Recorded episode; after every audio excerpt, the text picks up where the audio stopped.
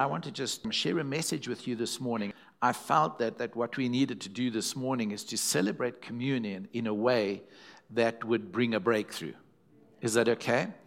I want to just talk about, and I've mentioned it before, the power of remembrance. So let's just go to 2 Peter chapter 1, and we're going to read verses 5 to nearly verse 10. This is what it says. And beside this, giving all diligence, add to your faith. Now, when you got born again, you got born again because of your faith in the Lord Jesus Christ. You heard the message of salvation and you believed it. Amen?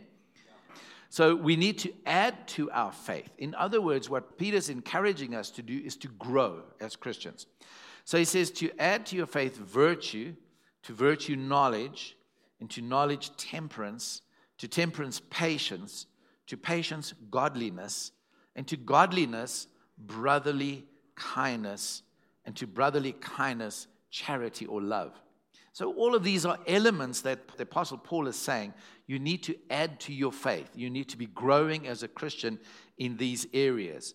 And he says, For if these things be in you and abound in you, listen to what he says, they make you that ye shall neither be barren nor unfruitful in the knowledge of our Lord Jesus Christ. Now, there are many Christians that you've met that confess Christianity with their mouths, but they are barren and unfruitful as far as the life of a Christian is concerned. And so, you know, we don't judge them, but what we got to make sure is that that's not the case in our lives. Is that okay? So, it's one of the drives in ACF, it's one of my things that motivate me to preach and teach the word strongly. But verse 9 He that lacketh these things, what things? all the things that he listed above. If you lack these things, there's a high probability, Peter says, that you are blind and cannot see afar off. In other words, you don't have much discernment. So the apostle says this, and hath forgotten that he was purged from his old sins. You've forgotten. It's good to remind ourselves every now and then. I don't know if um, you ever experience it? I experience it sadly as your pastor.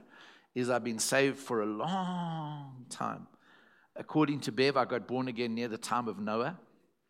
But according to me, it was like about 15 years ago. But you know, it's just a matter of perspective. But we can forget that we were cleansed of our past sins because sometimes trigger responses can get us doing something that we kind of thought we had gotten over and worked through. Amen. So we need to remind ourselves, in other words, and that reminder is a powerful thing that I've been cleansed of my past sins. It's been removed from me as far as the east is from the west, and the way that God looks at me, He declares me the righteousness, His own righteousness, the righteousness of God in Christ. Is that okay? So if that's in my remembrance and it's in my memory, and I continually visit the effects of the cross and what Jesus did for me, it will ensure growth and put me in a place where I can then add to my faith all of these things, virtue, etc. So, in keeping with not forgetting and remembering, the Bible tells us, or we subtract or take out of the Bible two sacraments in churches. And so it's in our statement of faith. We believe in two sacraments. And the first is the Eucharist or the Lord's Supper or communion.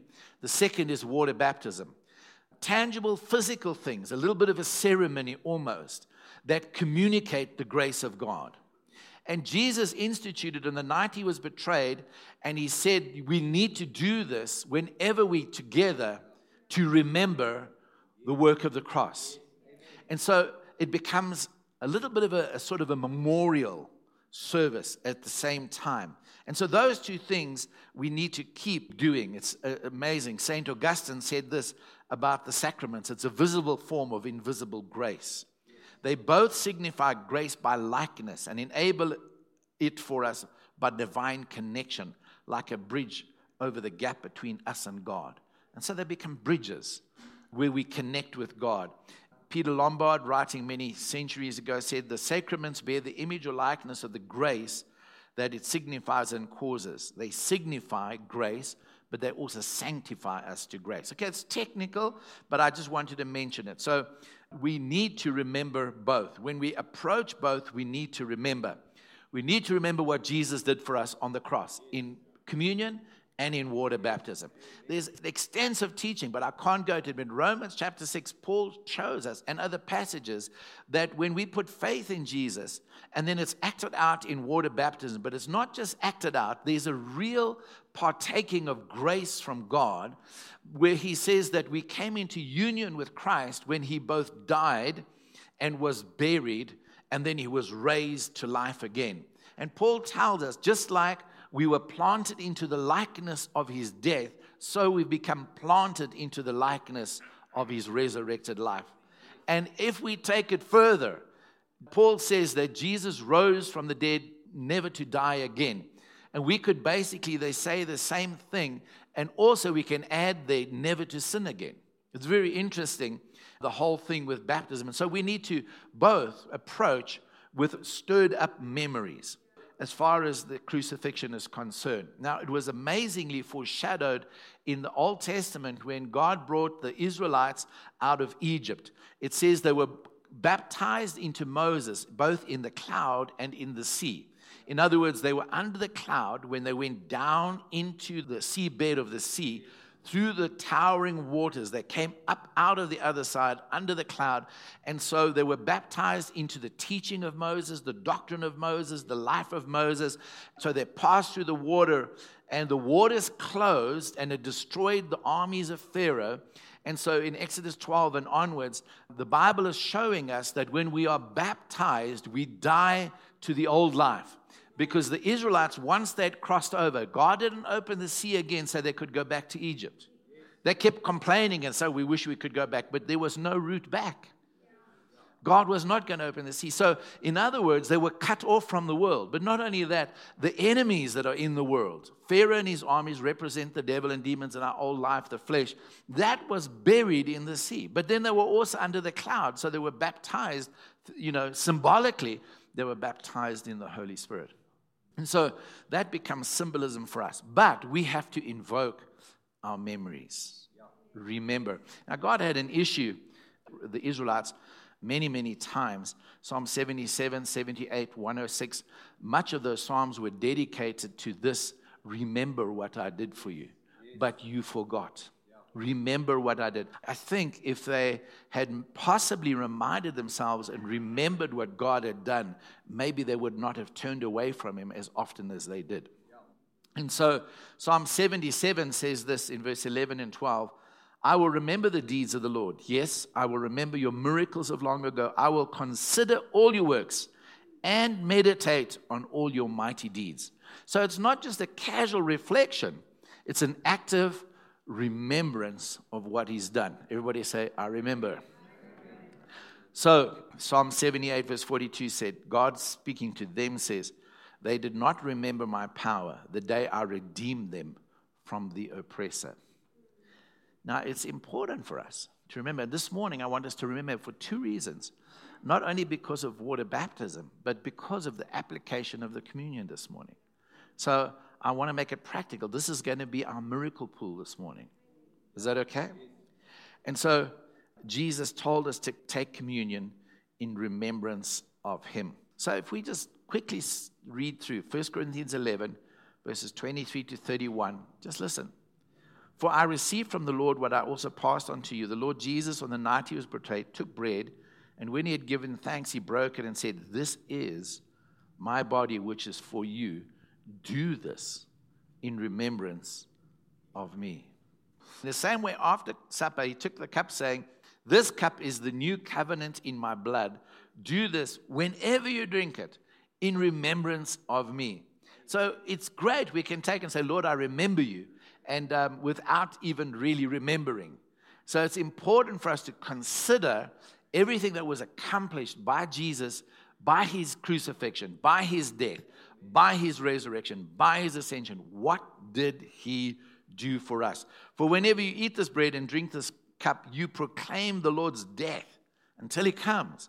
So, what we do when we take it, we need to be proclaiming his death. So, we need to be reminding ourselves Lord, you forgave me all of my sins, all my unrighteousness. Those same stripes that washed away my sin also cleansed me from every manner, every type of sickness and disease. I remember that it's written about you that your stripes healed me. And we need to remember that. We need to remember the fact that his resurrection speaks to the fact that we can live in resurrected, victorious, and triumphant life. We need to remind ourselves, and we're going to do that this morning. And so Paul puts this in whoever eats the bread or drinks the cup of the Lord in an unworthy manner will be guilty of sinning against the body and blood of the Lord. In essence, what he's basically saying is if you don't take it by faith, you won't receive the benefits. So it'll be the same as if you're an unbeliever. But communion is for believers, amen? And so, in other words, Paul is encouraging us to take the communion in a manner worthy.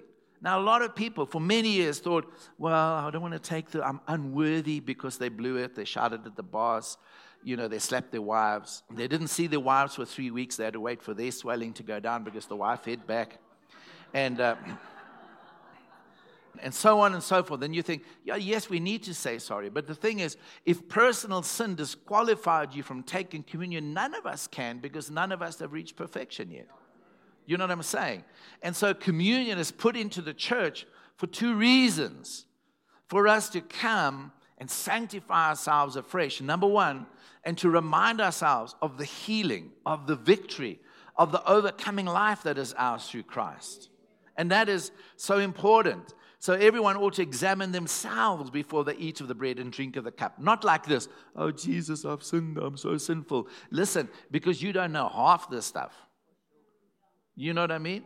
You know, we all think of the things we did. You know, God also looks at the things you haven't done that you should do. Uh, you understand what I'm saying? So it's not, and yes, yes, if you've done something and you're conscious of it, you say sorry, but you don't disqualify yourself. It, for that reason, you do take communion. All right? And so Paul is encouraging us to enter into the benefits of the cross, the benefits of communion. For those who eat and drink without discerning that this is the body of Christ, and judgment on themselves. In other words, you remain in your lack of victory, you remain in your lack of healing, you remain in your sin. But that's not the way to do it. Approach it with faith like you did when you got saved. Approach it with that knowledge and come to the Lord and say, Hey, Lord, there's healing for me. Is that okay? I was speaking to, and I mentioned it the other day. I spoke to Kevin and Rosemary Sambrook the other day. That's the couple in Belfast, in Ireland. And um, I was speaking about communion that night, but like, I just got a little bit of a fresh revelation about communion. And I was talking about the fact of Christ is in the communion and the fact that the cross was the judgment seat of Christ. And so we must all appear before the judgment seat of Christ, the cross, because we will give an account basically for what Jesus did. So whether we accept Christ or reject Christ. So then it becomes the judgment seat, it becomes the great divide. You understand what I'm saying? And so then I brought it across to communion. And I was saying all of the benefits that is in the body of the Lord Jesus Christ is present in communion. Let me say that again all the benefits that is in the body and the life of Jesus Christ is in the communion. That's why on the night before he died, he said, This is, this bread, this is my body.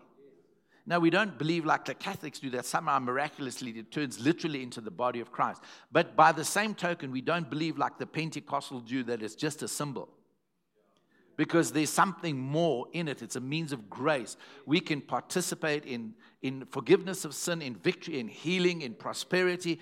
Everything that is in Christ is in the communion. And that meeting I spoke about, Christ is in the communion. Yeah, what a meeting. And so I think, I can't remember if it was Kevin Rosemary, Rosemary's daughter, but anyway, this atheistic boyfriend was hanging around, a bit older than the daughter. And so they invited him to come to the service, and I think they thought maybe it would be a tame service, you know, and uh, they didn't know what I was preaching on. And so he came more out of, you know, oh, well, let me go and, you know, kind of satisfy them and things like this. And, and so I preached fearlessly on Christ in the communion. And I started saying, everybody come up. I got another pastor from another church in the city of Belfast to serve the other one. Once the power of God fell, you should have seen him. I mean, he was on fire. He was like an animal. You couldn't hold him back. So the people were queuing up, and this is the body of Jesus Christ. And as we were putting the bread in people's mouths, the power of God was hitting them. Bang, down they would go on the floor. People were being touched and healed and all sorts of things. Then we'd wait for a while. Two ushers pick them up this is the blood of Jesus Christ, bang on the floor. And we had a powerful time. And I remember looking across, and there was Kevin, and he was talking to this guy. And then I see they're praying together. So he finds me somewhere in the pile of bodies that's because I'm ministering and everything. And he comes and says, This guy's just given his life to Jesus. Would you come and pray for him? It's the atheist. He got saved in communion. Doesn't believe in Jesus. He's an atheist, you know? You know those people? Those people who are just building their testimonies for when they do get saved. I once was an atheist. and so I just walked right up to him. I didn't know that he was an atheist, but I walked right up to him and I just said, You need the Holy Spirit. Have you heard of the Holy Spirit? He's good, he's from God. Receive the Holy Ghost. This atheist, newly born again, hands in there, wada, wada, wada, wada, wada, just praying in tongues. And when I spoke to Kevin and Rosemary the other night, they said, you know, as usual, when you come to us, there's always bodies everywhere on the floor, there's holy chaos, but there's a God order. And they said, that man who was the atheist, gave his life to Jesus that night, is now my co pastor. I mean, that's powerful. So, all the power that is in Christ is in the communion. Come on, church. I want to drive this point in the few minutes that I've got because it's important for us as we come and take communion this morning. So, this word remember is an act, if we look it up in the Greek, it's an act of reminding and meditation. It means to meditate on, mull over, recollect, and review.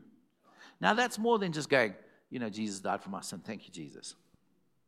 And I think this morning, I want to give us a little bit of time to approach the elements of the bread and the cup with the juice in it from a particular angle of remembering. And so Jesus encourages us to do this in memory of him. In Luke 22, verse 19, I'm just repeating what we read in 1 Corinthians 11. And this was the actual night. Luke records it. He took the bread, gave thanks, broke it, and gave it unto them, saying, This is my body which is given for you. This do in remembrance of me. So the Greek word for remembrance is anamnesko. And um, it's, I'm taking this from a root word of remembrance. And it reveals how his death, burial, and resurrection be commemorated. So to meditate on, to mull over, to recollect and review the historical incidences of your death, burial, and resurrection in order to strengthen our faith. But there's something else and I want to bring that out this morning that is wrapped up in the whole process of remembrance. And I want to tie it together for us now. Psalm 8 says, and it's quoted again in Hebrews 2. Psalm 8 says, What is man that you are mindful of him? Do you know that that word mindful is really interesting because it's very close to what is man that you remember him? It's very close to the word that I mentioned. What is man that you meditate over him? Your thoughts mull over him. You recollect and review everything about him. So, God does some memory searching when it comes to us. He doesn't just casually Think about John, you know. He doesn't just casually go, oh, you know, oh, Rocky. God, being who He is, is able to meditate over our lives. What is man that your mind is full of thoughts for Him? And those thoughts are good thoughts. So, what is man that your mind is full of good thoughts for them? Is that awesome? Put your name in there. What is your name? What is Francois? That God, your mind is full of good thoughts for him. And so it means that by inference, that God remembers us. Now, more importantly, if we're doing something that God tells us to do, like for example, when God says, I want you to take communion, I want you to remember. I want you to be mindful of. I want you to meditate, mull over, review, consider what I did for you. How much more then will God not at the same time be considering us when we're considering Him? So, in other words, God pays particular attention to the believer, especially at the time they partake of communion. Because He says, You're remembering me, I remember you.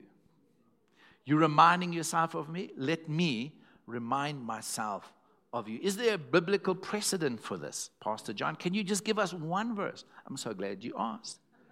Malachi chapter 3, verse 16. Malachi, the prophet, comes, and amongst other things, he's talking again. Now, Malachi stands right at the end of the Old Testament. It's setting the scene for another prophet to come, John the Baptist. And in the line of all the Old Testament prophets who continuously warned the Israelites don't sin, you'll go to exile. Don't sin, God will judge you. Don't sin, there'll be punishment. Don't sin, there'll be invasions. Don't sin, there'll be no blessing. Don't sin, there'll be no rain. They broke all of that, they went into exile. But now they're back from exile, and Malachi's writing, and basically they're doing the same things that they were doing before that the previous prophets were warning them. And so the Old Testament closes and he's coming and saying, Listen, he's coming with the refiner's fire. And John the Baptist starts the New Testament saying, Come on, the axe is already laid to the root of the tree. The winnowing fork is in his hand. He's, the fire is already kindled. He's going to separate the wheat from the chaff. And so John comes hot on the heels of Malachi. But Malachi is reminding them of the fact that there's a possibility of another judgment coming. And then, but listen to what uh, chapter 3, verse 6 says. It's just this ray of light that just shines in. You know, it's not all bad news in Malachi, but there are sections. In other words, you know, for those of you who don't do that, you'll be all right, you know. So here's Malachi 3:16. Then they that feared the Lord spake to one another. I mean, this is incredible. So those who were God fearing spoke, they were considering the words of the prophet. And the Lord hearkened and heard it. What? Their conversation, their speech, their reflection, their contemplation. And a book of remembrance. The word remembrance there is the Hebrew word zikron, and was written before him for them that feared the Lord and that thought upon his name. So the angels were given a task to eavesdrop because they're around us. Is that okay? It's one of the reasons why Paul talks about being submissive to authority, wives being submissive to husbands. Paul also talks about living godly lives out of consideration of the angels who are present in our meetings.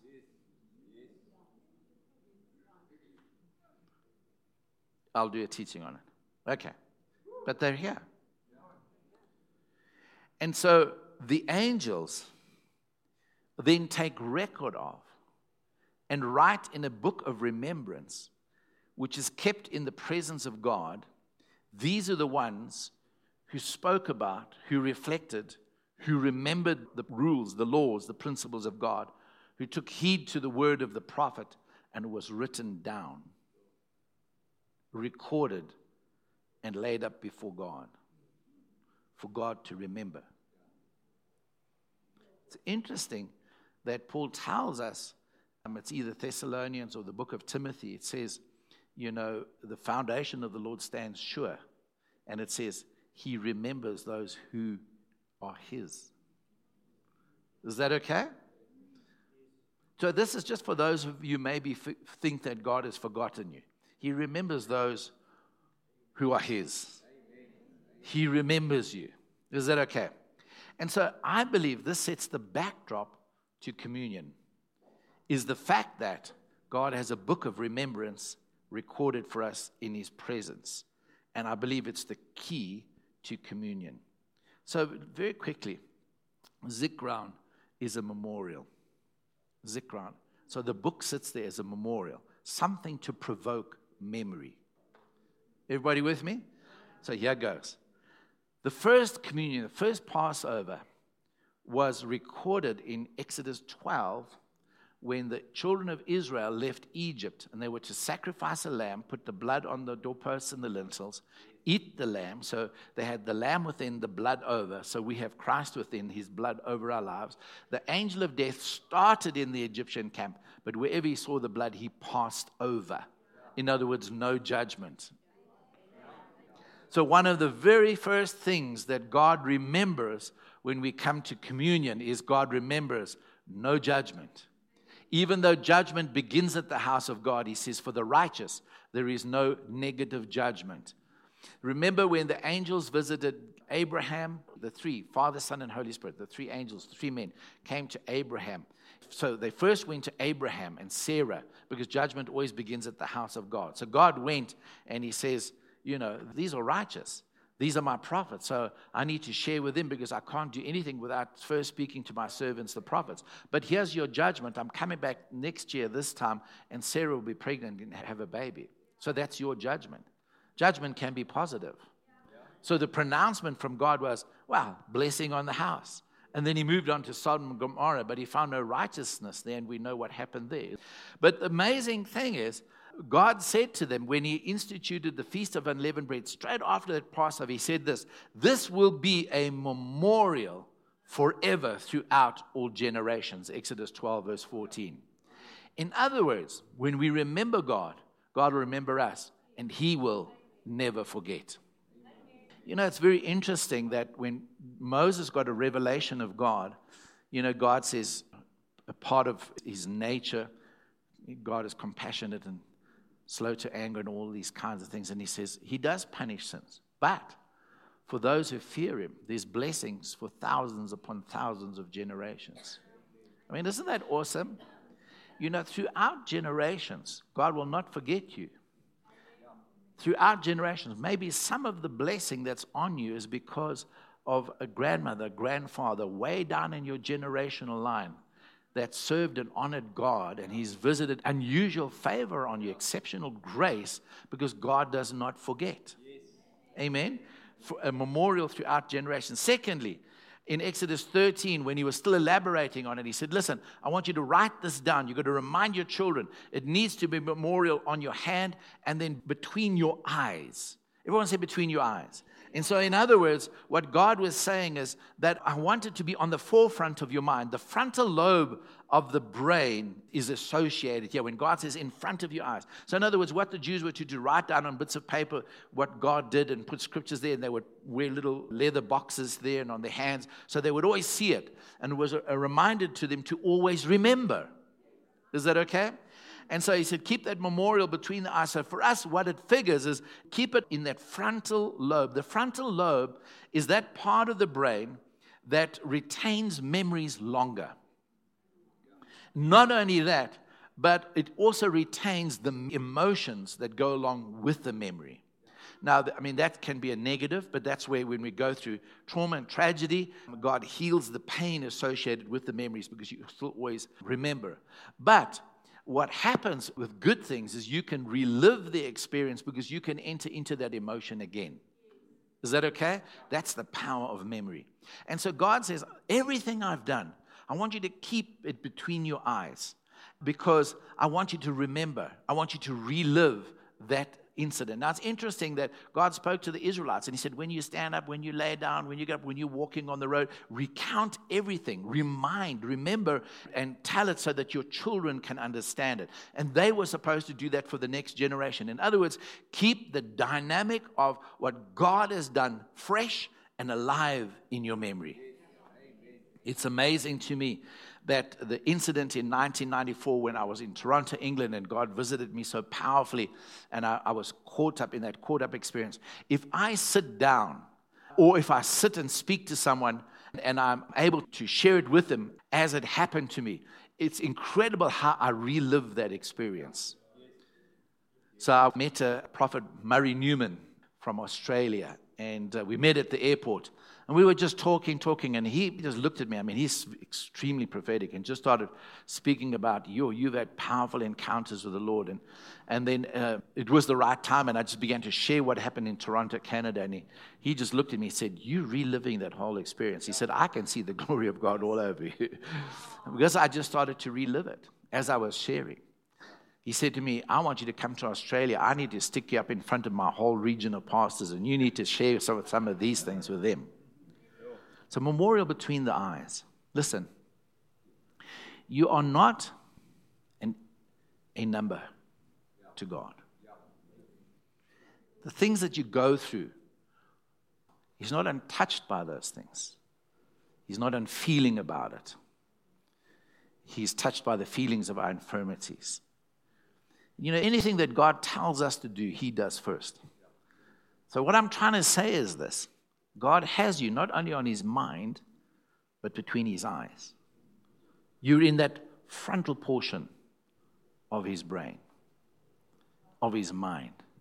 The joy when you were born, the joy when you were born again, the joy when you were baptized in the Holy Spirit, the joy over everything that you've done for him as you serve him and commit your life to him. There's an extreme joy. That's why the Bible tells us that he will sing, he will agalliao, he will leap into the air and spin vigorously with joy over us. So when he thinks of you, he thinks of you with powerfully good emotions. Number three, very often, uh, well, in fact, every single time, once a memorial was recorded, it was always celebrated. And one of the things is that things often come up before God as a memorial. Often. In Acts chapter 10, we read about Cornelius, not even an Israelite, but he did what the Israelites were supposed to do. He prayed regularly. In fact, he prayed at 3 o'clock in the afternoon, which was the time of the evening sacrifice. And he gave gifts to the poor. So by nature, he was an Israelite. By his works, was an Israelite before he became born again. And an angel comes and appears to him at three o'clock in the afternoon. Why three o'clock in the afternoon? Because that was the time of prayer. That's the time Peter and John went to go and pray. And they healed the lame man at the gate. Beautiful.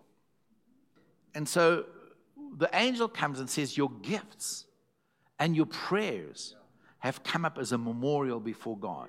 Now, I'm going to mention it just now, but you know, when the Israelites crossed the Jordan River, God said to them, Pick one man from each tribe, and when the priests have gone through, you make a memorial. Take stones and pile it in a heap.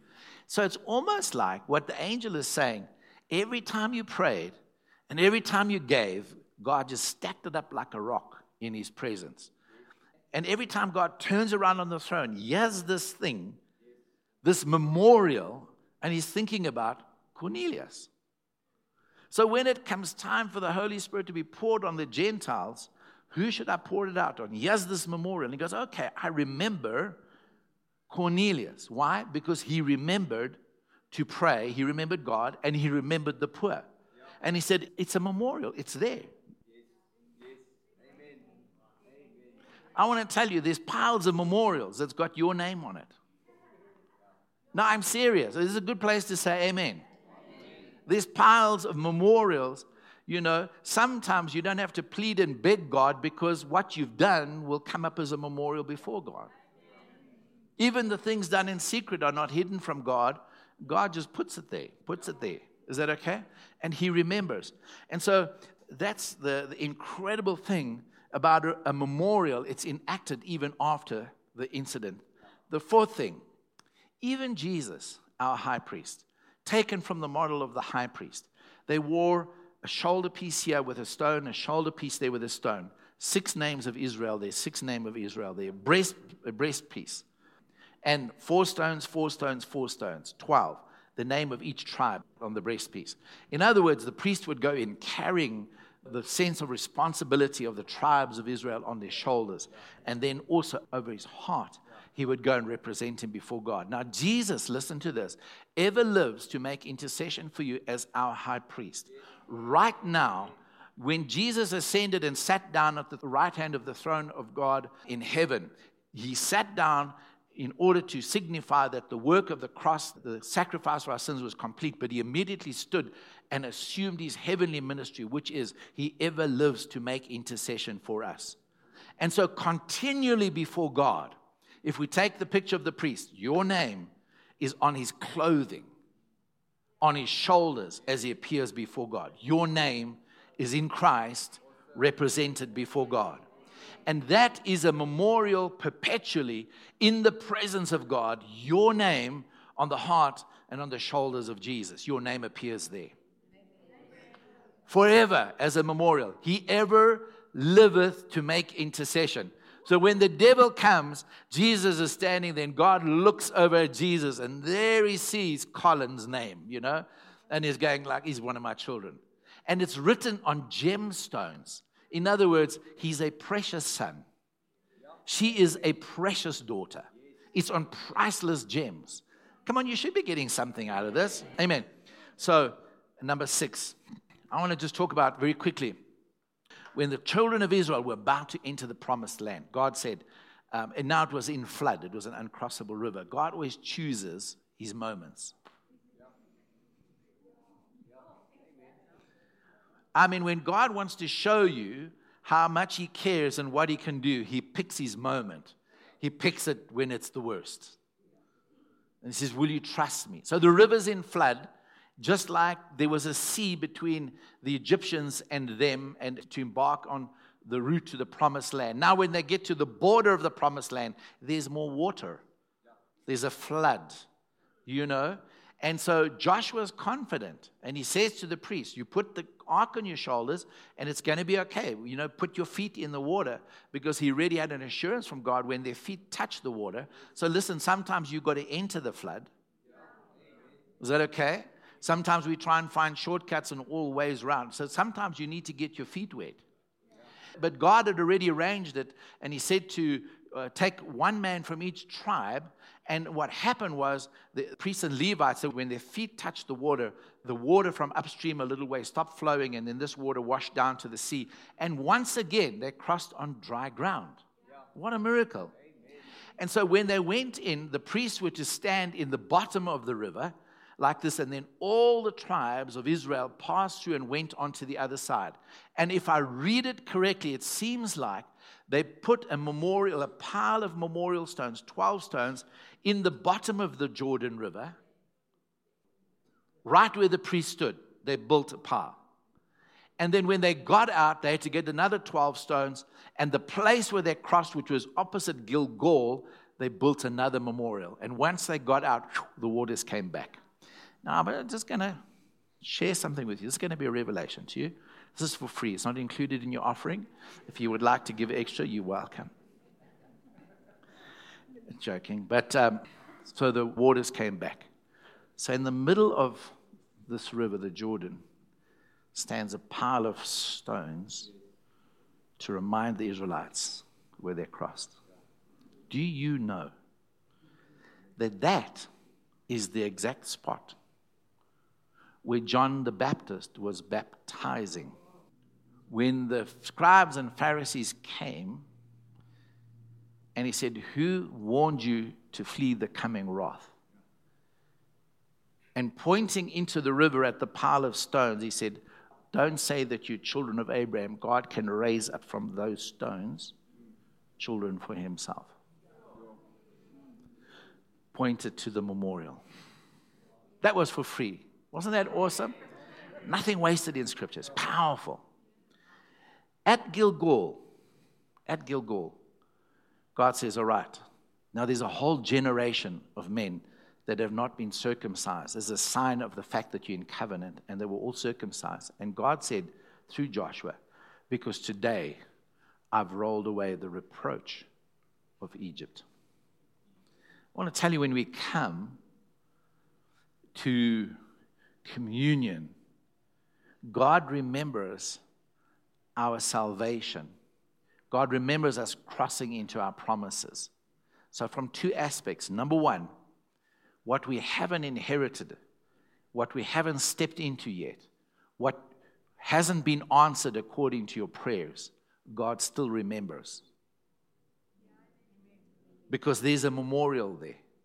Number two, God will roll away the reproach of Egypt.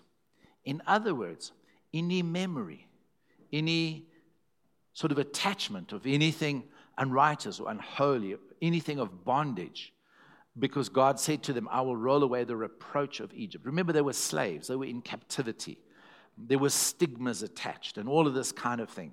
And when we come into the presence of God, God says, I will roll away the reproach, and I will cause you to enter and inherit every single promise in Christ, which is yes and amen. Come on, church. When we come to take communion today, I want to tell you that God remembers when we remember. And God says, if you remember, I will remember, and this is what I will do. And so, the last thing that I want to mention is that in Numbers 10, 9 and 10, God spoke about certain things that were to be convocations. In other words, the whole of Israel were to get together and that they would be memorials for all of eternity, that whenever they got together. But one of the things that he said, he said, when you celebrate this, I need you to sound the trumpet. Because when I hear the sound of the trumpet, you will be reminded of the fact that I defeated all your enemies. But if there are any enemies attacking you, I will defeat them. Is that okay, church? And so when we come to remember the communion this morning, it needs to be celebrative, um, it needs to be joyous. So even though we do some heart searching, we remember his death, he immediately turns around and says, Well, I want to remember your salvation.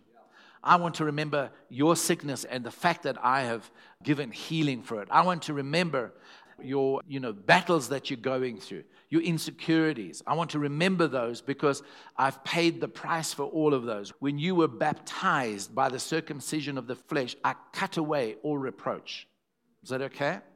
And you know some of us were born holy and then we got saved and then you know we just entered into the kingdom holy. But there were some people you guys were party dudes. I mean you know if you lived for the world you really lived for the world you know? And there's people who you know, when they were sinning, they really sinned well. And sometimes there's stuff that visits, revisits from the past. And God says, No, I'll cut all of that off. I'll sanctify you. I'll cleanse you so that you can enter into the kingdom things. Amen. God says, I remember every act that you did. I remember every cent that you gave. I remember every prayer, every act of service inside of the church and outside of the church. It's here as a memorial for me. It's piled up before me. I can't help when I look around who to bless. I keep seeing the pile of stones here that you've erected for me. And that, like Cornelius, it's come up before me as a memorial. Come on, church. Paul says it in Hebrews chapter 6, verse 10. God is not unfaithful, God is just to remember everything you did as you serve Him and the saints together. So this morning, we're going to take communion and we're going to celebrate communion. We're going to remember what God has done for us. This is what I want you to do. Before you go, so it'll be while the music is playing. Just remember the trumpets were blown, Numbers 9, 10, and 10, that the trumpets were blowing. It was lively music to remember that God is our deliverer. Is that okay? And then I want you to ponder and meditate. Not only reflect on the cross for the past, but I want you to reflect on the cross for the rest of the year and for 2021. Is that okay? Whatever it is that you need, whatever change, whatever miracle, whatever healing, whatever prosperity, whatever breakthrough, I want you to meditate on that. Just remind yourself of what Jesus did, all right? Remind ourselves of what we're meditating. We're going to eat together. If you need a miracle, if you need healing, if you need financial breakthrough, if you need a job, doesn't matter what it is, in the act of remembering, God remembers you. If you feel you're in warfare, sing louder because God will remember and He will defeat your enemies. Whatever it is that you want, in the process of remembering, you're referring back to a memorial that God will then remind Himself of and act on your behalf. Okay, so I want to just tell you the conclusion of 2021 as we anticipate moving into 2022, I believe you shall see God acting powerfully on your behalf. acting powerfully. He's a God we can trust. He's given us a memorial. We've built memorials. This morning, He's going to move. So let's eat the bread together. Let's take together. Remember, His body broken for us, wounded for us, that we might be made whole in every way. In Jesus' name. Let's eat.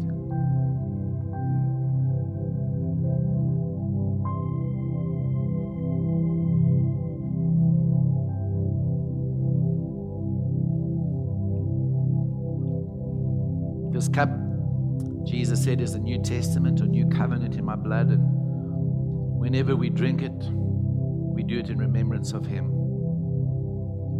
That He's committed to us. It's a memorial throughout generations. It'll pass on the blessing to our children, our children's children, their children for a thousand generations. So come on, church, let's drink the cup together his blood.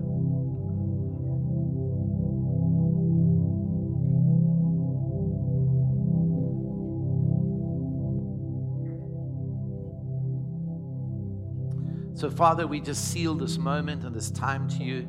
We're confident in you because of what you've said in your word, and we've begun to understand your nature. You're a faithful God.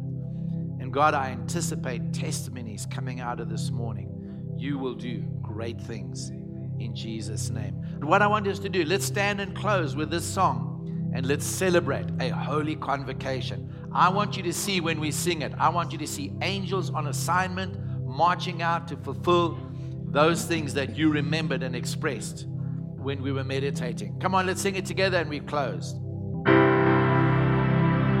Hallelujah.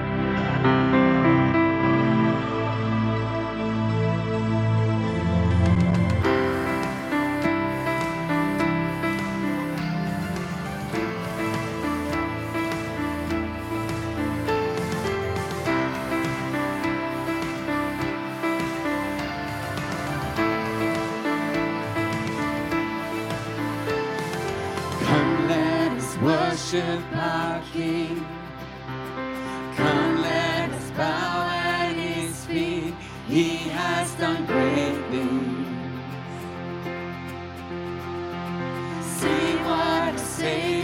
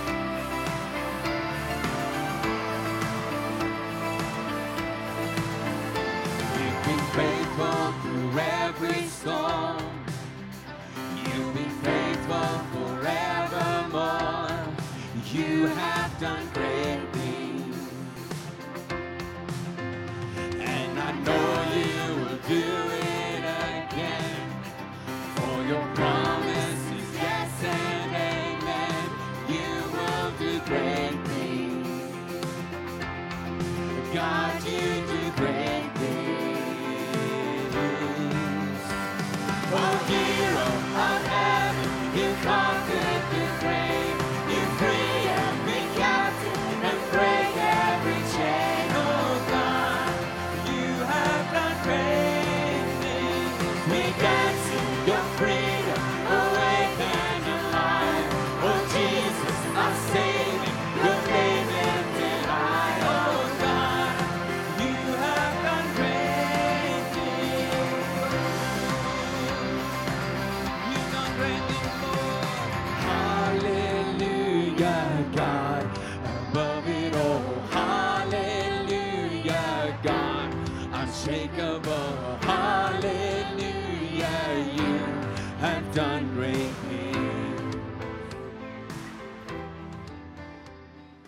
Come on, let's just give him a big hand one more time. God's going to do great things.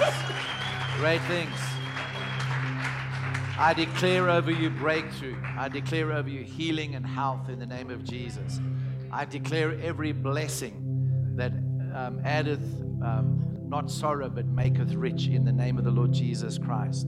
I declare progress in your Christian walk and in your life. I declare that God will add to you everything pertaining to both life in the world and to godliness, your life in the church. And now may the grace of God, the love of our Lord Jesus Christ, and the fellowship of the Holy Spirit be with you always, forevermore. Love you, blessed in Jesus' name.